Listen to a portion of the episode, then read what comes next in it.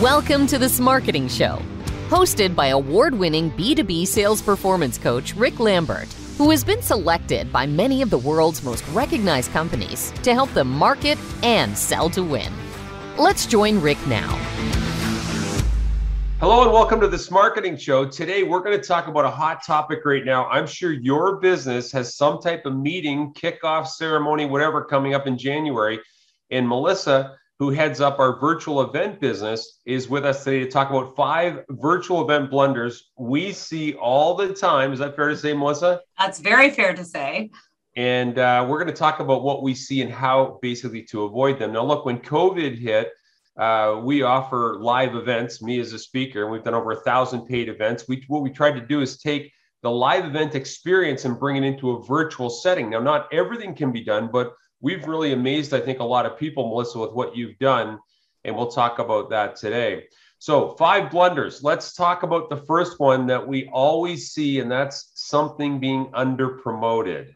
Yes, absolutely, Rick. Um, and what do we mean by that? I mean, there's so many things, but not promoting across all of the social platforms or at all. Um, I think it's imperative that you get the word out there um, not arming salespeople or employees with tools to market it, and then give them a quota. Um, not paid out, not doing any paid advertising. Um, not using free valuable resources. Let, let me give a plug for Eventbrite. It's a free tool. Um, not showcased on your website. Um, or using sponsors or connectors, people that can get the word out there for you. Uh, target audience you know have you got that defined? Who should who should attend? And are you putting that on your social platforms to say hey we're going after c levels or we're going after sales managers or whatever your target is? Um, and then um, you know coupled in that is poor attendance right? But the good news is is don't get caught up in how many people attend it. If you record it you can give it to your sales folks to send the link out to their prospects or current customers that missed it or you can put it on the website for the non-attendees you know so true we're, doing an event for a, a real estate uh, organization in january and one of the concerns was hey what if nobody shows up and uh, exactly. uh, originally by the way this gentleman was thinking of a live event mm-hmm. um, but when we talked about the scale potential of virtual you know some people are still a little antsy about being in person depending on where you are you know one comment you made there about giving the sales reps tools uh, what we're doing for our clients is giving them specific social posts. Reps are given a target list and they're given a quote, as Melissa said. So basically, each rep's got to bring 20, 30, 50 people. And we've really felt or found, sorry, that the team approach drives way more attendance than just the company trying to do all the lifting. So good points there, Melissa. Now Absolutely. let's talk. Let's talk about another blender that uh, you help our clients jump out from in front of the train on all the time and that's the old experiencing technical issues. Oh yes yes yes. If anything this is a huge one folks. Uh, one of the things i could say is schedule a dry run. So have an agenda have a schedule with defined timelines. So you're not going on for hours and hours at a time. Make sure your panelists or your speakers are prepared. Uh, one thing i recommend is sending them a checklist in advance of what not to do i.e don't sit in front of a window. Don't have your dog running around or your children running around or all using the wi-fi. How about the one time you had a professional athlete on and his three kids were gaming in the next room and we heard about every seventh word the guy was saying. exactly. Exactly. And I mean, here they brought in this amazing person that someone wanted to listen to, but like you say, it was choppy. Um, so minimize the background noise as well, whatever that is. Um, have someone manage the technology so you don't have to worry about it. You can worry about the content and the things that are important to the audience. Um, so make sure you know you've got a host or to handle the questions and the FAQs in the chat and, and, and to just make it a seamless transition between things. And then not having a backup plan if something fails. And it will sometimes, it will, it's inevitable. So, one of the things, you know, is hardwired internet versus Wi Fi. Uh, as we know, Wi Fi can be choppy, but if you have hardwired internet, and I mean, there's many backup plans. Make sure you have the cell numbers of the speakers so you can text them if they drop or whatever. So those know, are just some top things. No, no, they're they're they're all relevant. And you know, if you're sitting there saying, "Hey, we do that," let, let me go back to something Melissa just mentioned there, the dry run. Okay. Yeah. Uh, when when I was a kid in a play and I was the tree on the right side of the stage, we did a dry run, and I had to stand there, and at the perfect moment, I had to say this line. What I'm saying is that I don't think enough people do the dry runs like you're talking about. And dry runs, by the way, include using the technology. How yes. am I going to come in? When do I turn my camera on? Um, uh, am I comfortable with the platform? How many times you folks watching right now, you, you've gone on and you're not used to Teams or you're not used to Zoom or whatever, and you're you're flustered if it's the first time.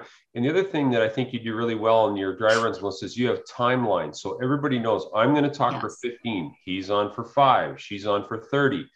And uh, I think your hosting ability, um, almost like a game show host, make sure you hit the commercials and you wrap this guy up. And sometimes yes. it's an, when it's an internal person, it's difficult to kind of herd the cattle along. So anyway, technical issues, great tip, by the way, on the hardwired internet. What about uh, the other blunder that we see all the time? Uh, we show up with great expectations because uh, mm-hmm. this, of course, is going to be the best virtual event ever, and there's a lack of enter uh, engagement. Sorry. Yeah, or entertainment, right? Or entertainment, yes, both. Um, exactly. So boring PowerPoint slides. You know, you got a speaker on there who's got 75 slides and he's just going to, or he or she's just going to go through all of them. Um, so the, that's brutal. Um, not having enough music or comedy or enough content to fill the space.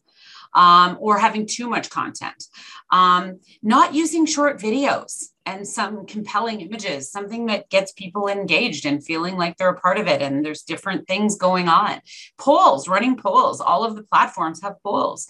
Um, and then you know who's paying attention, who's dropped off, etc. Um, gamification. So platforms like Kahoot, where you can run games or surveys and people can be involved on their phones or on their uh, desktop computers. Having breakout rooms with subject matter experts or networking. Um, those are huge. Um, or not asking for feedback in the chat. Make sure you do that so you see where people are at and you can, you know, vet those comments. You don't have to put them all out there, but asking for feedback is key.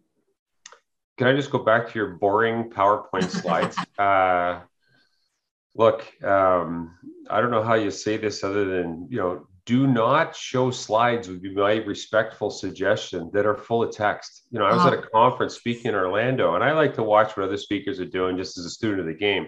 Mm-hmm. And here's someone talking about marketing. And I'm, I'm looking at this person's slide. It's like got 500 words on it. And I'm like, okay, well, and oh, by the way, the sources are from 2017. I'm like, okay, 2017 doesn't matter now since COVID hit. Anyway, boring slides you know, the one thing I think you do really well as a host. So Melissa again steps in as your host. Okay. So you brought her in, she greets, all that kind of stuff. I think one of the things you do really well is prompt people, like you said, to engage in polls, the feedback in the chat, because that gets people off their email.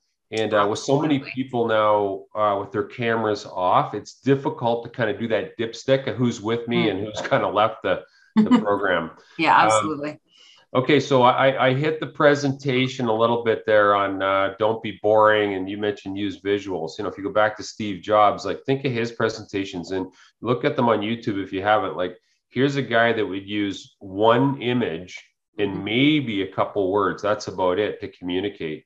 Um, let's talk about presentation killers. Another uh, blunder, Melissa. What are you seeing there?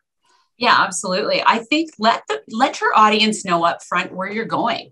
Um, you know, give them an agenda, timelines. Hey, we're going to have this, this, this, and this coming up, so they know what to expect.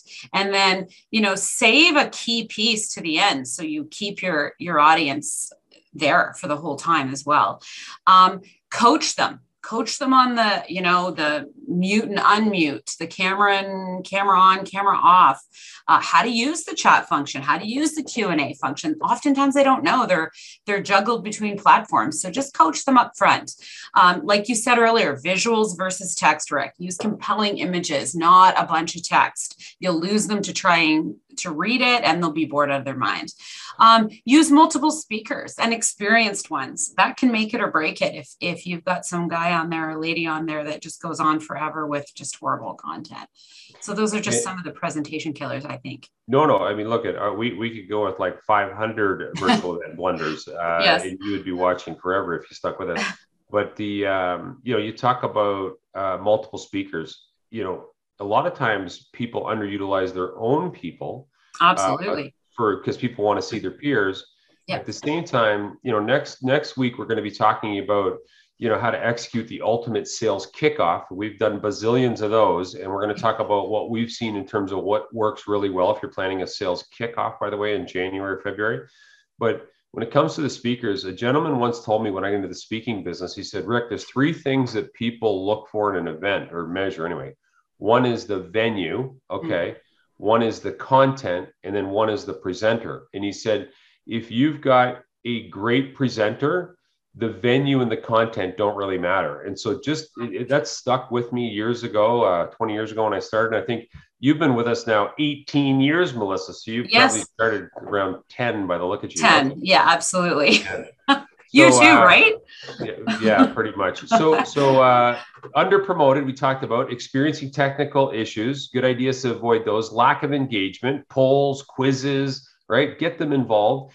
Um, presentation killers do not show like slide slap them uh, with all this text.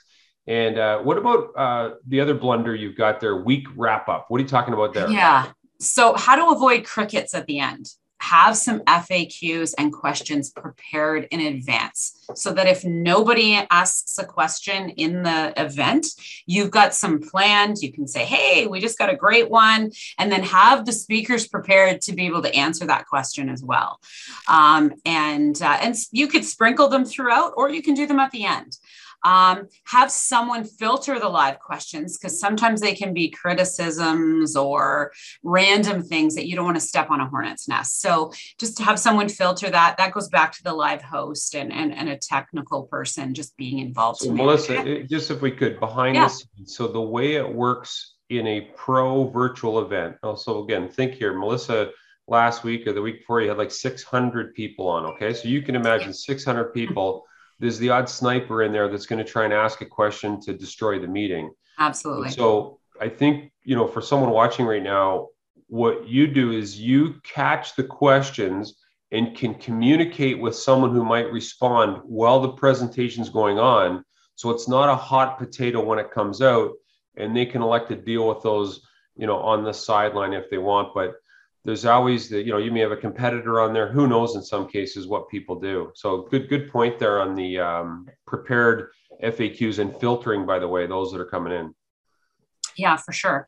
Uh, another thing rick is a weak call to action. There needs to be some call to action. Um, and and then following that a survey so mean, a lot of these mean thank you for joining us today would not be a good call to action. Absolutely not. You want to retain these people. You want to be able to follow up with them and and have some conversations. So have them do something or or send them something or or whatever that looks like, but just have a call to action.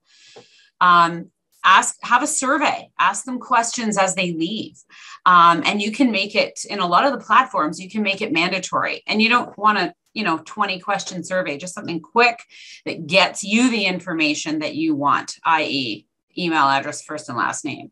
Uh, you'll already have that likely from registration but i always say just have that at the end as well. Just some some key things you want to get.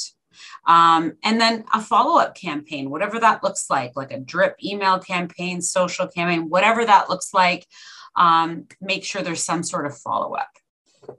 So okay so you know we, we've been to so many virtual events ourselves since this pandemic, and uh, we'll be to many more. And by the way, if you're thinking to yourself, hey, sounds interesting, but we're back on the live event channel, I think a lot of what Melissa's talking about here applies directly to live as well. And we'll talk even more about that next week uh, when we talk about like how to run the ultimate sales kickoff.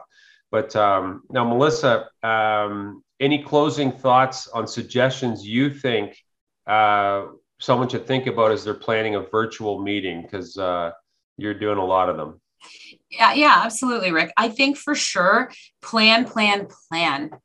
Um, if you don't plan it, it isn't going to happen right and get those checklists going i know it sounds you know daunting um, but have a checklist have a plan know your objectives and again you know follow these five tips seriously. I've i've done a lot of them and uh, and you can just avoid a lot of hassle and make sure you have a successful event.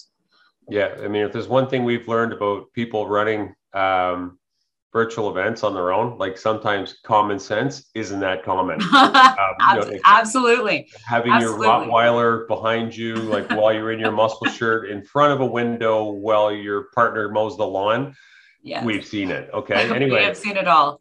Melissa, you made Sarnia, Ontario proud today. Thank you so much for what you do for our team, but even more for our customers. The feedback's been fabulous on your ability to host events, uh, whether they be virtual, live. You've even done hybrid events where people half of them are there live and half of them are there virtual.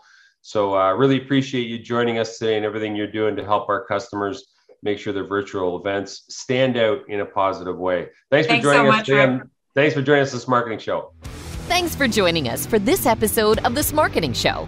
If you enjoyed today's show, please like, share, and subscribe to get the latest B2B insights to help you market and sell to win.